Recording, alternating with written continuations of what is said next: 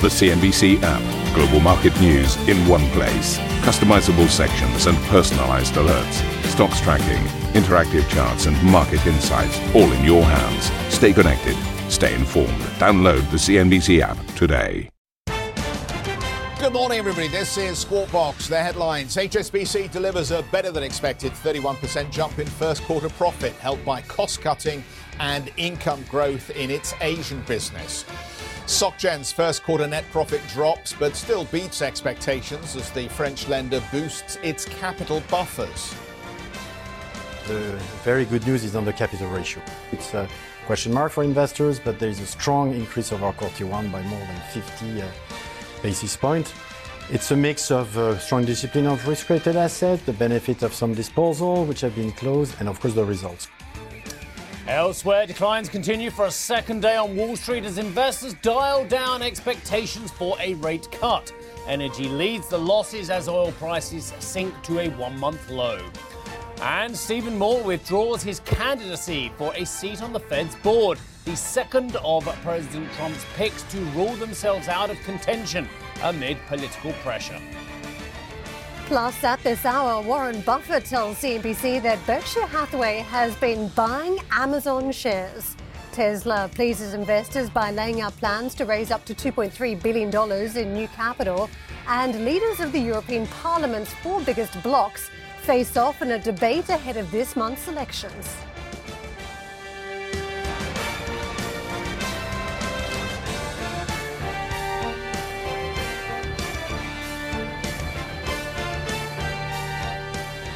So, very good morning. Uh, a lot of results coming out in Europe this morning, but let's kick off with uh, SocGen then. We already gave you the headline. The first quarter net number is down 26% on the year 631 million euros. Um, that's a little light of the expectation, not far off the run rate expected though. SocGen Q1 revenue down 1.6% on the year to 6.19 billion. Uh, the analysts uh, were looking for a little less than that, so they've beat on the revenue just off the pace on the net. The common equity tier one ratio in at 11.7%, up from 11.2% at the end of the fourth quarter. Um, the group says uh, they've reduced risk-weighted assets by 2.3 billion euros in the first quarter. Corporate and investment banking unit arm net income negative 16% at 140 million euros. Might be a good point to catch up uh, with Juliana on in Paris this morning. I thought we saw from BNP that they had seen an improvement in those lines that were sensitive to the pickup in market activity and volatility in the first quarter. This seems to be a slightly different story, Juliana, from SocGen.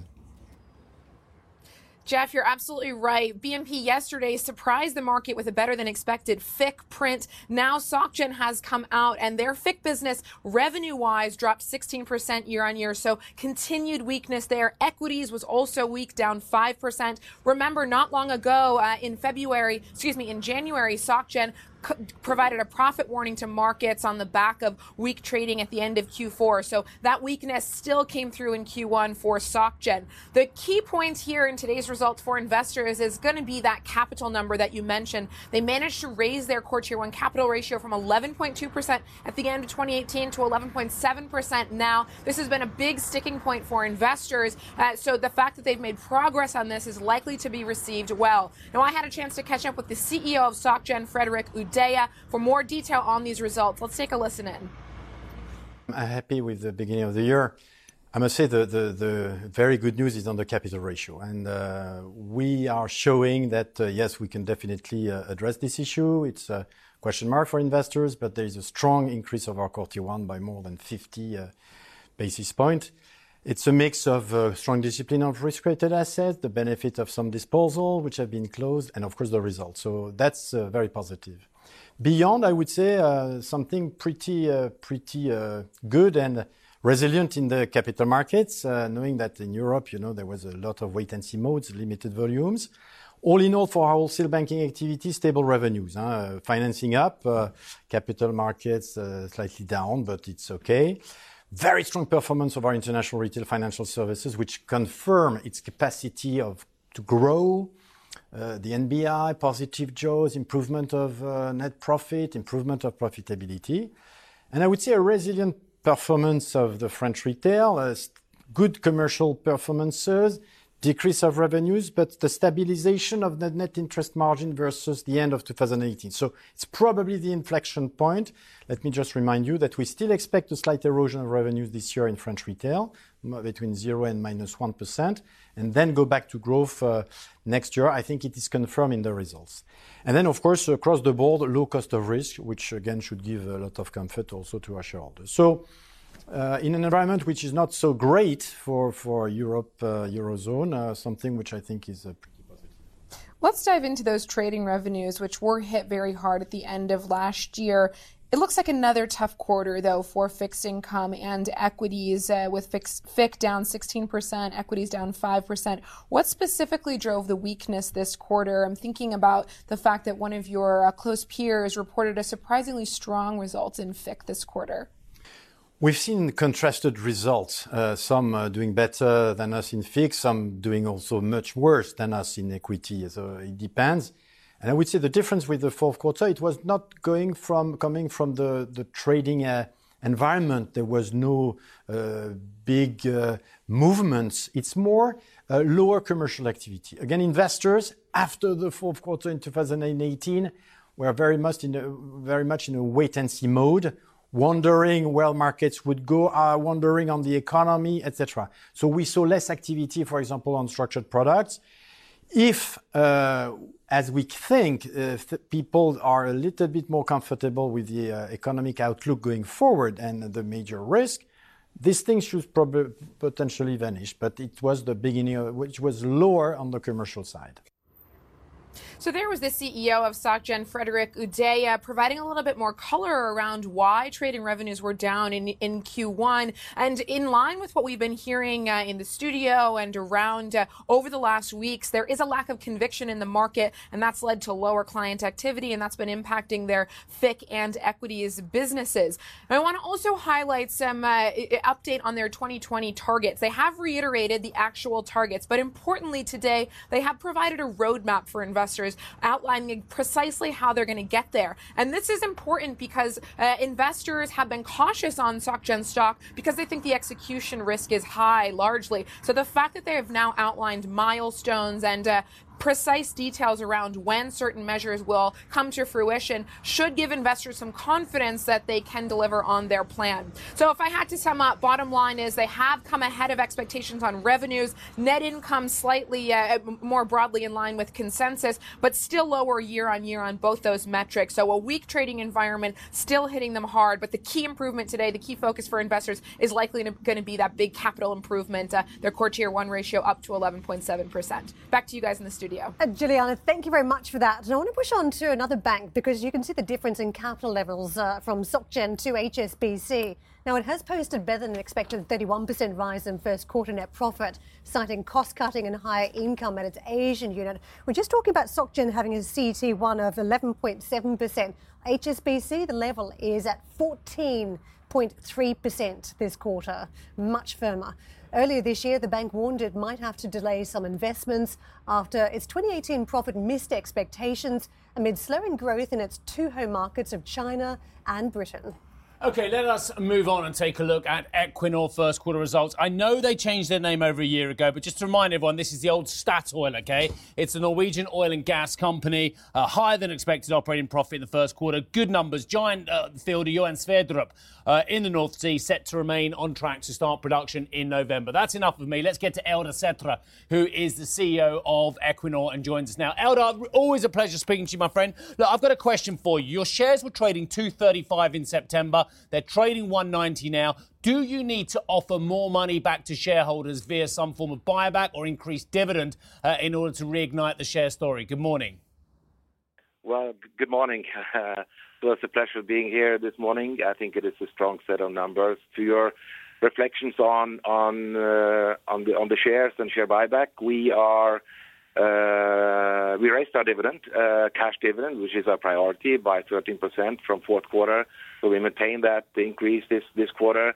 That is our priority, and and uh, what's our priority to strengthen our balance sheet. So I think we have a competitive cash dividend, and and uh, and the share price is, you know, I guess responding to many many factors. Companies change their names, uh, it's sometimes just something that's cosmetic. Other times it's a meaningful change in the direction of the company. And we know that Norway, Scandinavia, the world wants a meaningful change in the direction of hydrocarbons as well. Is that one reason why you don't want to spend more money giving back to shareholders? And the fact that actually you've got to put more investment uh, into um, less carbon intensive activities going forward? We have a strong, strong balance sheet, and, this quarter our balance sheet and, debt ratio comes below 20%, and, our priority is to strengthen that, you know, even, even further. We have the capacity to grow our upstream uh, business, the oil and gas business, 3% uh, volume growth until mid mid 20s, uh, and we also have significant growth within the renewables business. So we can do that at the same time as we strengthen our balance sheet. Um, Eldar, can I get a bit of guidance on the uh, costs per barrel going forward? It, it, notable, I think, through this period, as you point out yourself in the earnings announcement, that you had a lot of uh, new fields coming on stream, and that did lift cost per barrel, and you had some underlying price weakness. Could you give us a bit of a forecast as to whether you think some of these increased cost pressures will wash out, and what that might look like in coming quarters? So, so basically, we, we said that the you know per barrel, the cost per barrel would be at the same level as we, we saw back in 2017 and 2020. In the meantime, there is some increases, and that is mainly due to the structure of new capacity coming in. When we have new fields coming on stream, we we expense the preparation for operations, and it also takes time to build the capacity when we put them into or put them on stream. So this is basically activity driven, and uh, as we're heading towards uh, 2020, we will see more capacity come in, more volumes, and that will take down the uh, cost per barrel. And one of these fields is obviously the Johan Sverdrup field, which is uh, you know a pretty you know a, a, nice piece of of, of a facility for us, and, and will add quite significant production. And that is, by the way, on time as as we planned for. Obviously, a lot depends on the trend in the headline energy price this year. Could you give us a, a sense of what you're seeing unfold and how you think the headline price may change? Well, we see a pretty pretty stable when it comes to the demand side. You know, stay stable picture. You know, 1.3, 1.4 million barrels a day in, in increase. Uh, then obviously we see in the uh, uncertainties when it comes to uh, U.S.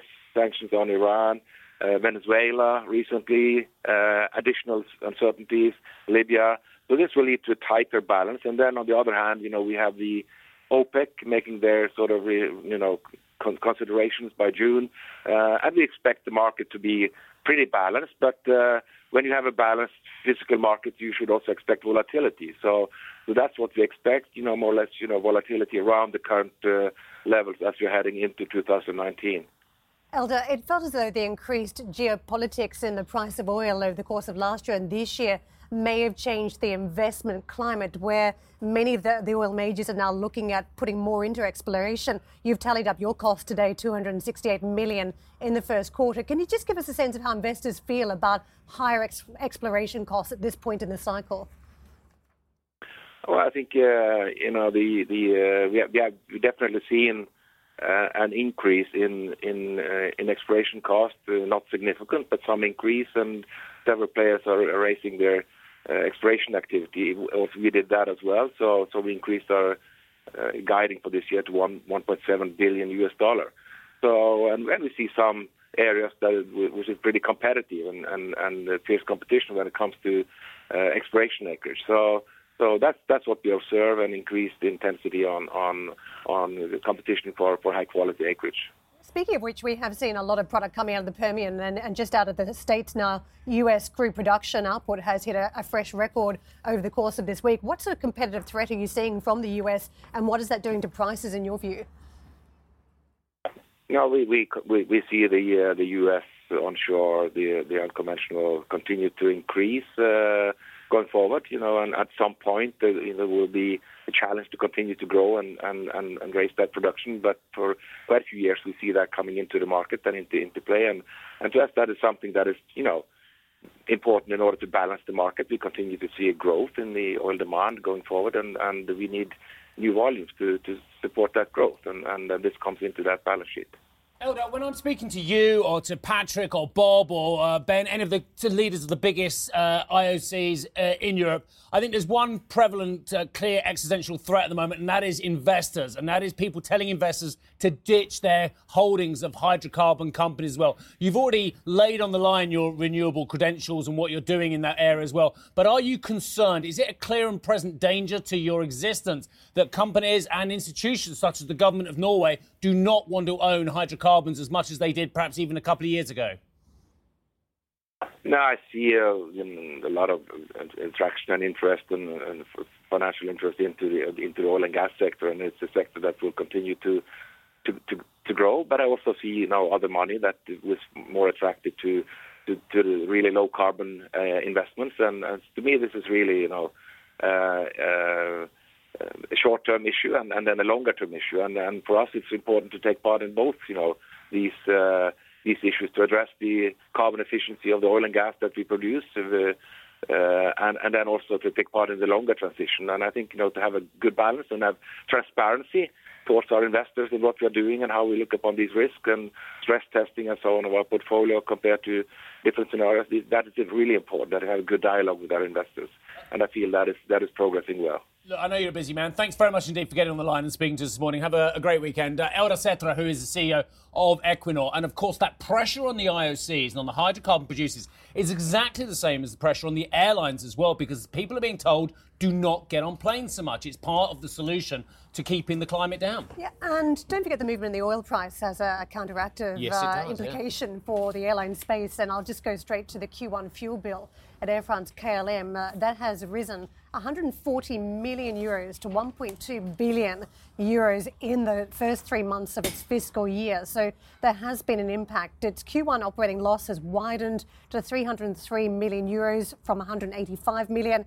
Its Q1 unit revenue fell 1.9% as network capacity grew 2.3%. So again, we're still seeing competitive pressures as uh, more airlines uh, put uh, increased number of flights and routes out there. In terms of uh, the overall group revenue, that's risen 3.1%. So it's coming at 5.98 billion euros. I just want to uh, pull up the unit cost that is down 0.4% in line with its full year goal. It sees forward long haul bookings up 1% in May. Not very much, you've got to say, uh, 1% for May and June, flat for July. So on the forward uh, long haul bookings, where of course there are better profits to be derived, we're not seeing huge upside today. Um, just by way of background, too, company got a little bit interesting earlier in the year when we saw the Netherlands increase its stake in the company to just over 12.5%, closing the gap with the stake that the French government has, about 14%, because uh, the Netherlands wanted an increased say in the business. There, of course, have been issues in the past too with strikes, and uh, we had a number about 335 million euros. The cost of strike action was uh, presented to the market back in February. This is bonkers. You can't make this stuff up. You've got the governments with their hands all over these national carriers when we don't need national carriers because we have a, a, pretty much unified Europe apparently as well. You've got a situation where they never took out the serious costs. Uh, 2004, what you 2004, the Air France KLM merger. Yeah. Stefan Pedrazzi was our reporter in Paris many moons ago. You and I at the time were saying, this is crazy. Where are the cost cuts? Where are the cost cuts? They haven't done that. And the operating margin figure, Karen, that means it's off the Richter scale. Negative 6.9% over at Air France. Negative 2.3% at KLM as well. I mean, it's just crazy. And when we talked about value traps yesterday with one of our guests, and we said, what, the airline sector trades at five times forward for the national flag carriers. They're losing money hand over fist. It's extraordinary. And what's happening as a backdrop? Are they getting more competitive? No. You've got governments increasing their stakes in these companies and making the situation even worse because they are protecting their own workforce. They're protecting Schiphol. They're protecting the KLM routes as well. We're going backwards in Europe. Well, the- no, I was going to say some of the evidence is in the numbers too. You know, yeah, if you look at the, the, long haul bookings, we're saying you get most of the profitability from. In some ways, you can grow your way out of a problem like this if you've got decent growth, but it doesn't have the growth. And then the fuel bill keeps on climbing as well to add to its woes. So you can see it's sort of crunched with all these headwinds uh, facing it.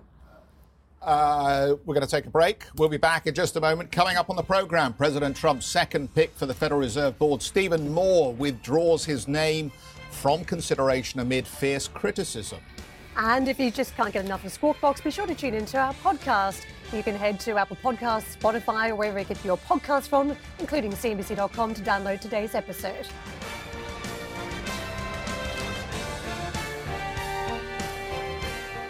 Just a quick heads up before we get into a look at how the market's traded overnight. Euronext putting out some messages this morning suggesting that there might be some issues with trading in certain products. Uh, Euronext is experiencing a connectivity issue, they say, in the order entry access uh, system uh, for cash markets. Uh, to resolve the issue, pre open, uh, we may get a delay. The opening for warrants trading will be delayed until further notice. So they've penciled in 7:15 CET and 8 o'clock CET as times we should keep an eye on. But there are going to be issues with the open on some of these products this morning, unless we get further notice, of course. Steve.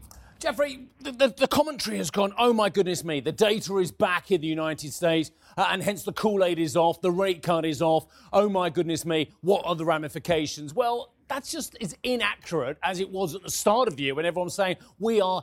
Uh, odds on for a rate cut and the economy is floundering. Neither scenario is correct, but I'm afraid that the markets, uh, the commentary on those markets, the, the, the, the, column inches from the market reports say that. So when I look at the US markets, I think, my goodness me, things must be bad if we've been down for a couple of sessions in a row. Well, they're not that bad. Look at the week to date moves on the US markets. The Dow is down nine tenths of 1%. The S&P is down eight tenths of 1%. The NASDAQ is down down a mighty 1.4%, of course, uh, despite the fact that one or two of the big, big names uh, have been coming off fairly aggressively. But the fact of the matter is, the economy is still opaque. We don't know when the next rate move is going to be or which direction it's going to be. But ahead of the payroll today, uh, markets are, are just taking a little bit of a pause back. And I say a little bit of pause back because you heard the week to date moves I just mentioned there. Well, let me just tell you, we're still only 1.2% off. 1.2 2% off, the record high of all time ever on the S&P. Yeah, the S&P is up 24% since Christmas Eve. All right? Context before you start saying the wheels are off. They may be off, but let's just have a little look. Here we got the yields uh, on the US markets. We were 2.5% yesterday on the uh, 10 year. We're still 2.5%, 2.545. And the data was mixed yesterday. Uh, we saw mixed jobless claims. The jobless claims picked up a bit from the 1969 lows that we'd seen in the previous week. We're still only at a four week average of 220,000, to beg pardon, 213,000, which is still stunningly low on historic levels. Quick look at the oil price for you as well. I mean, there are some real dynamics going on here as well. Um, hydrocarbon inventories have gone up. US production has gone up. The Russians never cut production, as Jeff has been graphically telling us on his travels to Moscow uh, over the last few days or so. But we're still up 30%. Now, has the sell off in Brent been about Brent? Or has it also been about the dollar? I'll leave that as an open question, just so you know it's not just about commodities. But we've got a man who speaks about the dollar a little bit later on. That'll be David Bloom, who'll join us from HSBC. Uh, President Trump's second pick for a seat on the Federal Reserve's board has withdrawn his name from consideration after weeks of criticism. Stephen Moore wasn't formally nominated, but the president had been asked, or rather, he had been asked to take one of the vacant positions at the Fed. Moore's views on women and comments made about former President Obama saw him come under fire. Meanwhile, the Federal Reserve kept rates on hold on Wednesday, citing inflation concerns. Speaking to CNBC, Citigroup CEO Michael Corbat backed the Fed's policy stance. We've got the S&P at a high. We, we, we just posted 3.2% growth. I don't know how you cut rates in that environment, right? And I give the Fed a lot of credit. One is putting credibility back into the balance sheet. You know, we don't see it in the near term. At some point, we will get a recession. We want a balance sheet that's credible. We want rates in a position where the Fed has the ability to act and stimulate the economy. Thank you for listening to Squawk Box Europe Express. For more market moving news, you can head to CNBC.com.